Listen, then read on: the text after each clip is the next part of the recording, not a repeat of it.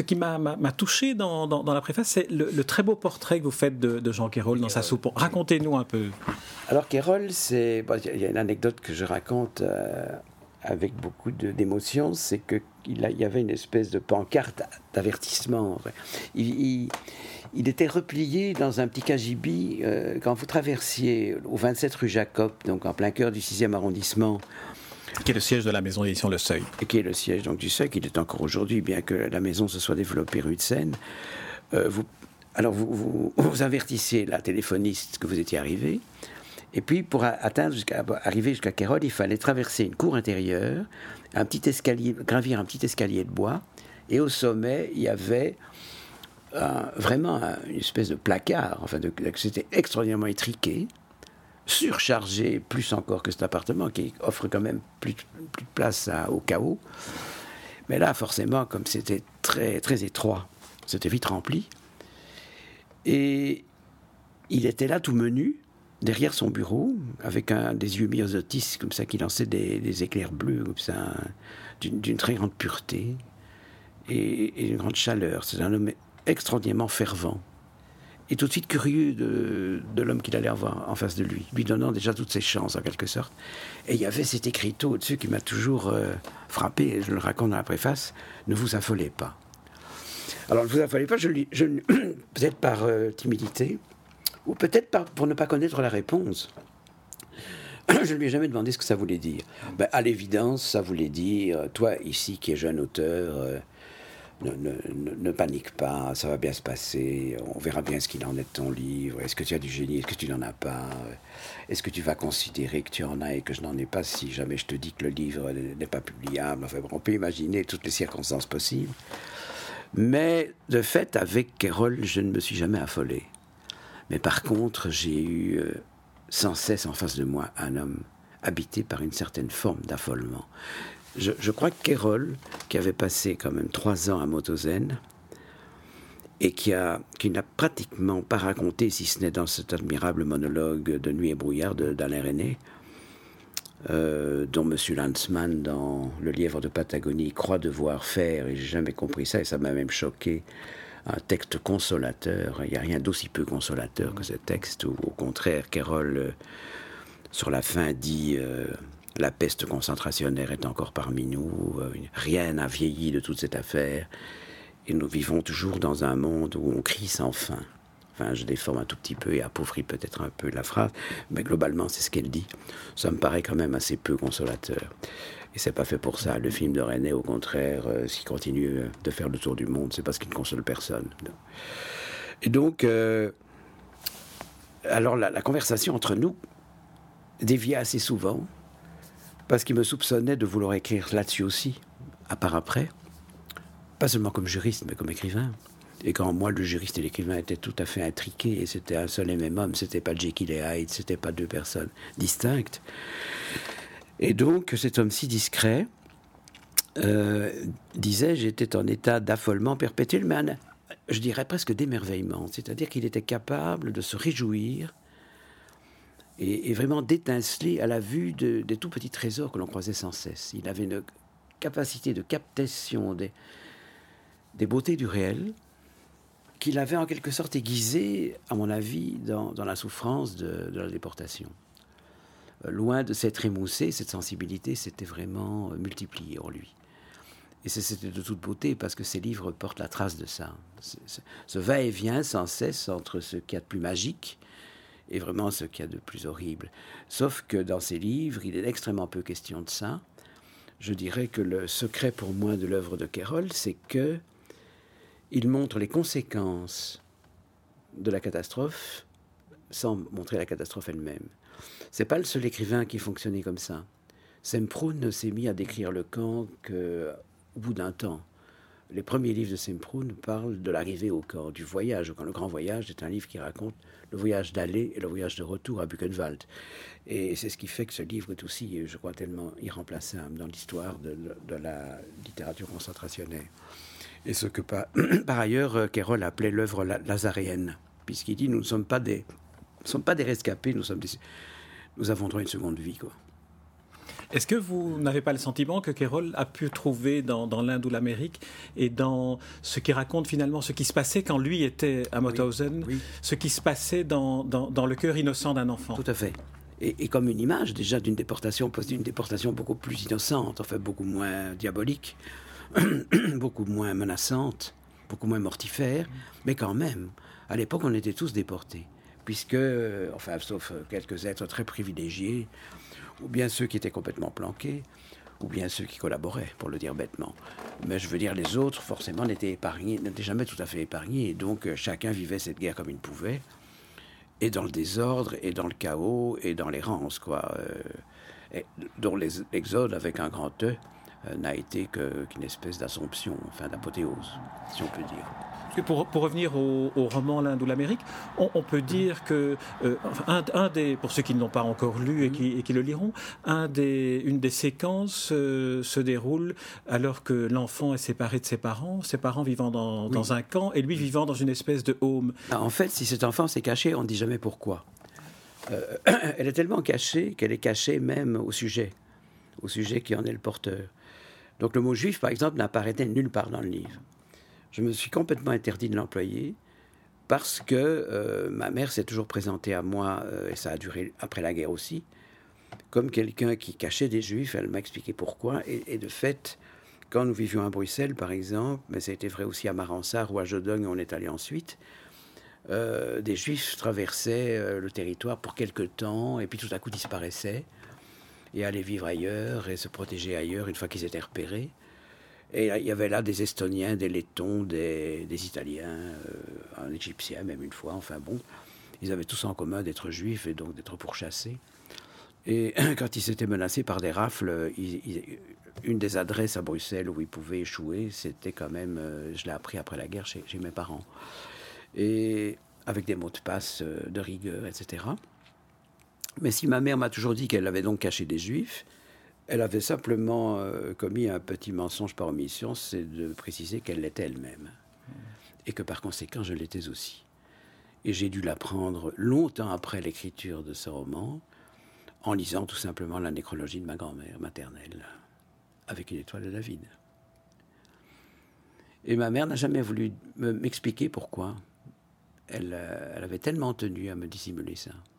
Je crois qu'elle a dû vivre dans une telle épouvante une telle inquiétude que pour mieux nous protéger, elle agissait comme ça. Donc j'ai pour ça beaucoup de respect. Ça m'a un peu troublé forcément, et, je n'ai pas toujours réagi malheureusement sans colère, en lui demandant des comptes peut-être avec parfois un peu de violence, mais en même temps avec le recul maintenant je comprends mieux que, que c'est peut-être ça qui l'animait. En, lisant le, chapitre concernant cette, cette, classe qui est suspendue dans le grenier avec des enfants qui sont isolés des autres, les images que j'avais, c'était des images d'enfants juifs qu'on cachait, alors qu'on est après la guerre. Voilà, voilà. Oui, mais l'après-guerre, la guerre ne s'est pas terminée le jour au lendemain. Je dirais que la guerre des enfants ne s'est pas terminée avec la libération. Parce que d'abord, il y avait beaucoup d'orphelins de guerre.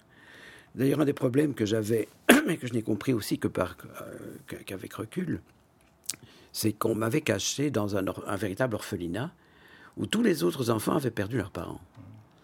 Si bien que quand ils ont découvert que j'avais encore les miens, j'ai été un peu traité en imposteur, ce que l'Inde ou l'Amérique relate. Et vraiment comme un, mouton noir, parce que à quel titre tu es là puisque tu as encore tes parents? C'est de l'usurpation. Quoi. On a parlé des lieux, on a parlé de l'époque qui n'existe pas. Alors dans les personnages, il y a aussi quelques, quelques figures qui sont, outre, outre le personnage de, Julien Delmas, des figures qui sont très, très attachantes. Euh, parfois même des figures qui apparaissent de manière très, euh, très fugace. Alors je pense par exemple à... Le voilà. Je pense par exemple à la mendiante. Est-ce que vous vous souvenez de cette séquence de la mendiante qui fait semblant de ne pas être mendiante? Oui, c'est-à-dire que je crois qu'une des, une des parties de l'éducation de Julien, c'est qu'il il voit, il croise sur sa route, au fond, des personnages de réprouvés ou de disgraciés. Euh, il y a cette mendiante, il y a aussi l'ivrogne. L'ivrogne qu'il croise déjà quand, On ne sait pas d'ailleurs dans quelle mesure cette scène n'est pas parfaitement fantasmatique, bien entendu. Oui, parce que toutes ces scènes-là sont écrites au, conditionnel. Est-ce qu'il aurait pu avoir rencontré? Oui, il aurait pu avoir rencontré, voilà. Donc c'est vraiment une espèce de, rêve éveillé qui fait qu'il croise une mendiante, un ivrogne et une tigresse. La tigresse est très importante parce qu'au fond, c'est sa première histoire d'amour. Et je crois que si vous, vous faites une... Vous, accueillez dans un club la tigresse, la mendiante et, et l'ivrogne, et puis il y en a encore d'autres. Mais ce sont peut-être justement les marginaux, ceux que la future société qui l'apprendra à connaître réprouve et en tout cas met en quarantaine, euh, comme s'il les menaçait. Et lui, de cœur, il est tout de suite aux côtés de cela. Ce qui fait qu'un jour, il s'embarque dans un incroyable discours militant en faveur des tigres, qui est, je crois, du plus haut, du plus haut comique, parce qu'on se demande avec quoi il vient. quoi. Qu'est-ce que c'est que c'est? Complètement, complètement hystérique et aberrant. Oui, c'est l'enfant qui fait ce qu'on appelait une élocution, puis il piège tout le monde en disant euh, Je vais parler de quelque chose qui n'est pas C'était pas le, Il remplit pas le programme, il répond pas à la question, et il s'embarque dans une défense des tigres complètement acharnée, euh, alors que ce sont les mangeurs d'hommes. quoi. Voilà. Donc il sera, au fond, à tout jamais aux côtés de ces gens-là, de ceux que la société repousse et met dans ses marges. Finalement, il sera aussi, on peut dire, dans une sorte de prémonition de, l'enfant, dans ce qu'il sera lui, euh, personnage de roman à l'avenir. Par exemple, l'ivresse, c'est quelque chose qui traverse aussi les, autres, les, autres, les autres récits. Euh, euh, est-ce que l'ivresse a, c'est-à-dire l'ivresse, c'est-à-dire l'anesthésie par l'alcool, appartient à une manière de, de fuite nécessaire? Ah, c'est d'ailleurs pas nécessairement par l'alcool. L'alcool n'est qu'une des manières d'y accéder. Mais il y a des ébriétés hydriques, si j'ose dire.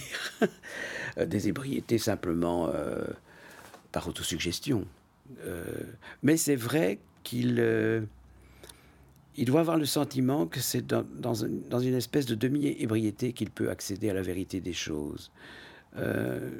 J'ai été pas mal d'années après impressionné par un très bel essai de Clément Rosset qui s'appelle Le traité d'idiotie où euh, il, donne à voir, il, donne à voir ce que voit l'ivrogne Rosset et il dit euh, le, contrairement à ce qu'on dit, il ne voit pas double. Enfin, sauf qu'il y a des ordres psychologiques, euh, non, physiologiques plus exactement, mais mis à part cette circonstance, c'est au contraire pour voir, voir simple que, que l'ivrogne boit. Euh, parce qu'alors il est focalisé sur un objectif, il dit il y a là une fleur, je veux voir cette fleur, c'est cette fleur qui Est-ce que vous voyez cette fleur comme moi, etc. Et je crois que c'est assez vrai ça. Et que un des romans qui m'a le plus euh, impressionné dans ma vie, j'en parle d'ailleurs euh, dans, l'autre volume, c'est Au-dessous du volcan de Malcolm Lowry, parce que c'est exactement ça. l'ivresse du consul n'est pas du tout une ivresse due uniquement à la tequila ou au mescal, mais qui est due, je dirais, à la métaphysique. Le personnage du consul n'aurait aucun intérêt si c'était un alcoolique banal, mais c'est quelqu'un qui part à la découverte du monde euh, dans, une espèce d'obsession, comme ça, et de, et de rêve éveillé, et de délire, mais de délire éclairant, puisque finalement, à la fin, c'est le seul qui voit juste. Malcolm Lowry d'ailleurs, dont vous utilisez un extrait de correspondance en exergue de, euh, du deuxième euh, de recueil de nouvelles. bien avec Colomb, puisque j'ai traversé un monde et j'en ai découvert un autre. Voilà. Mais l'ivresse revient dans. En plus, le personnage de, de l'ivrogne, le personnage du clochard, le personnage du marginal, est finalement toujours ce, personnage qui, qui voit vrai, mais qui, qui, qui, ose le montrer. Qui ose le montrer et qui se comporte comme un enfant. Parce qu'au fond, il y, a, un retour à une espèce de puérilité. Je crois que c'est Bataille qui disait de Kafka que ce qui était extraordinaire chez Kafka, c'est qu'il incarnait la puérilité parfaite. J'ai toujours trouvé ça magnifique parce que c'est une très belle clé de lecture de, de Kafka. Je crois que ce qui rend Kafka si ahurissant et, enfin, je veux dire, inimitable, c'est que sa perception du monde est comme celle d'un enfant, mais d'un enfant qui verrait juste, qui verrait plus juste que, que tout regard euh, chargé de maturité euh, qui prendrait sa place. Il, voit le monde dans toute sa sauvagerie, c'est la vraie découverte, et il n'oubliera jamais. Et il la fixe, quoi. Il la fixe dans un plan fixe, et voilà. Voilà ce que j'ai vu. C'est, comme disait Rimbaud, fixer des vertiges, quoi. À mon avis, l'enfant fixe des vertiges. Et quelquefois, quelquefois, vieillir, ça consiste à oublier ses vertiges, à, ne plus rien voir du tout, ou à, voir tout dans une espèce de bouillie, comme ça, optique, euh, euh, où tout se perd, où tout s'équivaut, où il y a une espèce de nivellement des choses euh, qui fait perdre et leur sens et leur saveur. Euh, revenons aux personnages. Donc là, on a évoqué des personnages adultes, plus la tigresse, qui est un personnage qu'il rencontre dans une visite au jardin zoologique. Le grand amour de sa vie. Oui. il y a aussi les personnages enfantins. Alors, il y en a une, parce qu'on ne peut pas les évoquer tous, mais il y en a une qui me semble-t-il a une importance particulière, c'est la petite Thérèse. Tout à fait. Décrivez, décrivez-nous là d'abord. Alors, Thérèse, c'est pour une raison bien simple, c'est que Thérèse, elle va désormais faire partie, justement, pas tout de suite, mais c'est ce qui va devenir d'elle c'est que lui, il est amoureux d'une petite Corinne, et Thérèse est amoureuse de lui, et c'est pratiquement racinien. Hein, c'est le trio racinien dans toute sa splendeur. X, M, Y, Z, euh, et voilà. Avec ce site particulier, c'est que pour se débarrasser de Thérèse, Julien révèle un trait de caractère qui peut apparaître même assez haïssable, enfin assez odieux, c'est une espèce de, férocité. C'est-à-dire qu'il est tellement agacé d'être un objet d'amour pour celle qu'il n'aime pas et de ne pas accéder à l'amour de celle qu'il aime, qu'il en vient, et je crois que malheureusement c'est très humain, et ce n'est pas seulement propre à l'enfance, il devient assez barbare avec cette Thérèse, il la traite mal, et qu'il se produit même un accident mi-volontaire, mi-prémédité, où il arrive même à, mettre le feu à ses cheveux. Ce qui est vraiment terrible, je crois, parce que dès qu'on touche aux cheveux d'une femme, on sait que c'est un signe de malédiction. Et au moment où, elle va jouer d'ailleurs le rôle de Jeanne d'Arc, qui va être si important plus tard dans d'autres livres ou une pièce que j'ai écrite. Mais voilà, c'est un peu ça. Donc Thérèse, c'est aussi celle qui va nourrir les remords, parce que je crois qu'il n'y a pas de plus grande muse dans la vie que le remords. Je crois que le mal qu'on a fait, quand on s'en souvient, et qu'on est porté à en avoir un peu honte, eh ben c'est ce qui va vous hanter toute la vie. Même s'il y a eu réparation, même si le, regret a été affiché, quelque part c'est irréparable. Et je crois que les, les injustices commises dans l'enfance sont plus irréparables que les autres parce que la vie vous a séparé entre temps, on n'a plus le temps d'aller demander pardon à qui que ce soit, ou, de revivre même les scènes avec lucidité parfaite, une certaine clairvoyance et on ne saura, saura jamais finalement quelle est l'ampleur du mal qu'on a fait ou pas, ou qu'on a même imaginé d'avoir fait. Un autre personnage, mais là dans le, dans le monde adulte, qui est un personnage euh, que j'ai trouvé très, très attachant parce qu'il il a presque une sorte euh, de représentation universelle de la maternité. C'est le personnage de Marie, qui s'appelle d'ailleurs Marie, qui est cette femme d'ouvrage qui est là, à qui, à un moment donné, euh, Julien dit assez pervers, mais celle qui vous précédait m'a montré sa poitrine. Oui, oui c'est ça. On sait que beaucoup d'enfants ont un rapport érotique avec leur gouvernante ou leur femme de ménage ou la première, le, hein, première stature féminine qui, traverse leur route. Et effectivement, ici, ce n'est pas sans, sans, sans, un peu de, de, comportement diabolique qui, euh, qu'il disgracie en quelque sorte cette pauvre femme en disant euh, la précédente était, était, plus belle que je, plus belle que vous. Et, surtout, elle m'a fait vivre des choses qu'apparemment vous, vous, vous refusez à faire. Euh, je crois que c'est. Je n'ai jamais vécu ça, mais je crois qu'il n'était pas difficile de l'imaginer. On pourrait presque trouver des choses comme ça dans la comtesse de Ségur, à mon avis. Euh, il y, a ce mélange de, de, sadomasochisme qui habite euh, parfois l'enfant, où il aime parfois expier des fautes qu'il n'a pas commises, ou parfois il aime exercer un pouvoir qu'il s'accorde avec cruauté. Et, il y a ce, ce que j'admire toujours chez tous les personnages romanesques que, j'aime vraiment dans la littérature, un mélange de, de férocité et de compassion. Les deux successivement, alternativement ou tout ensemble, au contraire. C'est Raskolnikov. Euh, Exactement. C'est Raskolnikov, c'est l'idiot, c'est tous les personnages de Soyevski par nature. Mais c'est aussi Joseph K., c'est Madame Bovary. Euh. Il y a toujours deux, ces deux composantes irréductiblement euh, liées l'une à l'autre. Mais dans le cas de ce personnage de, Marie sur lequel je, reviens un peu, j'ai aussi eu le sentiment qu'il projetait dans cette Marie l'image de la mère, qui est finalement un personnage très, très distant, de même que le personnage du père qui, qui n'existe pratiquement pas. Oui, qui est complètement filigrane. Bon, ils sont occupés de faire la guerre. Je crois que dans une paix royale, quand je, je reprends le thème et que je le traite autrement, il y a une phrase qui est Ma, mère était résistante, je crois même qu'elle était tellement résistante qu'elle me résistait même à moi. Et je crois que c'est, une façon euh, assez ironique de dire, voilà, elle était tellement une héroïne que là-dedans, évidemment, je ne pesais pas lourd et qu'elle n'avait plus guère de temps à me consacrer. Et je crois que c'est le drame des, mères dans les guerres, c'est que si elles ont des tâches de soldates ou de, mieux que ça, d'espionnes ou de résistance, par la force des choses, l'éducation de leur enfant passe euh, au travers, quoi. Et donc, euh, il faudra peut-être beaucoup de temps pour que l'enfant comprenne les raisons profondes et quelquefois admirables pour lesquelles ça s'est passé comme ça. Ils ont été le grand absent de leur propre enfance pour la bonne cause. Alors, le, dernier aspect que j'aimerais qu'on aborde pour l'Inde ou l'Amérique est l'entrée de la littérature dans le roman. Alors, j'ai vu euh, quelques, quelques entrées qui étaient explicites et d'autres qui l'étaient un peu moins. Alors, la première que je vous soumets, c'est euh, paradoxalement par l'arrivée d'une équipe de cinéma dans, l'école. C'est du cinéma muet. Comme si euh, le cinéma, lui, n'avait pas droit à la parole, contrairement au cours de poésie que suit Julien. Voilà. Il faut dire que Julien se trouvant dans un lieu piégé. Dans le même temps qu'il apprend sa langue, sa mère apprend à la terre, puisque l'ennemi est toujours tout proche, et que donc dès qu'il est en, mesure de s'exprimer, il devient un danger potentiel. Et donc il vit ce paradoxe très cruel, c'est de devoir apprendre une langue qui ne demande qu'à apprendre mieux et davantage, et en même temps à l'autocensurer et parce qu'il est sans, cesse voué au silence. Et alors ce silence s'arrange dans la lecture, c'est-à-dire qu'il se réfugie dans la lecture des livres, parce que là, dans le silence de la lecture, il peut retrouver un dialogue avec les mots, il peut les utiliser lui-même, utiliser ceux des autres, etc. Et donc la littérature va jouer un rôle salvateur et rédempteur dans ces conditions-là. Alors forcément, tout usage qu'on fait de la parole plus tard, et au cours de la scolarité, forcément, ça atteint une espèce d'acmé.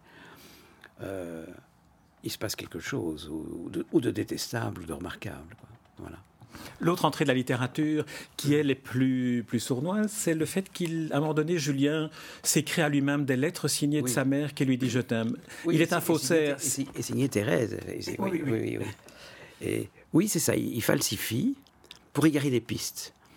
Il veut dissimuler son amour pour Corinne parce qu'il sent que si on le découvre, il sera moqué, puisque tous les enfants ont saisi que Corinne ne lui rendait pas sa flamme, ne lui rendait pas son, son sentiment.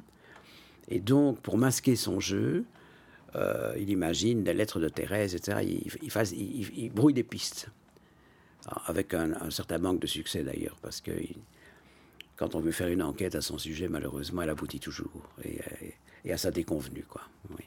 Parce que parce qu'il n'a pas pu imiter l'écriture, ce qui veut dire d'une certaine manière que l'écriture c'est toujours la vérité. Ben voilà, il voulait, il voulait falsifier jusqu'à un certain point. C'est un, un faussaire très maladroit, ce qui prouve qu'il n'avait vraiment pas envie d'en être vraiment un. Quoi. Pierre Bertens, on, va terminer ici cet entretien sur, euh, sur l'Inde ou l'Amérique. vite ces questions. Hein. Je peux vous dire que c'est un plaisir, hein, parce qu'on m'a vraiment demandé ces questions qui sont essentielles. Quoi. je vous le dis comme ça, mais... Je, trouve, j'ai trouvé que ce roman avait perdu toute temporalité et toute géographie. Alors c'est gagné. Voilà, ce sera le mot de, ce sera le mot, ce sera le mot de la fin pour cet entretien.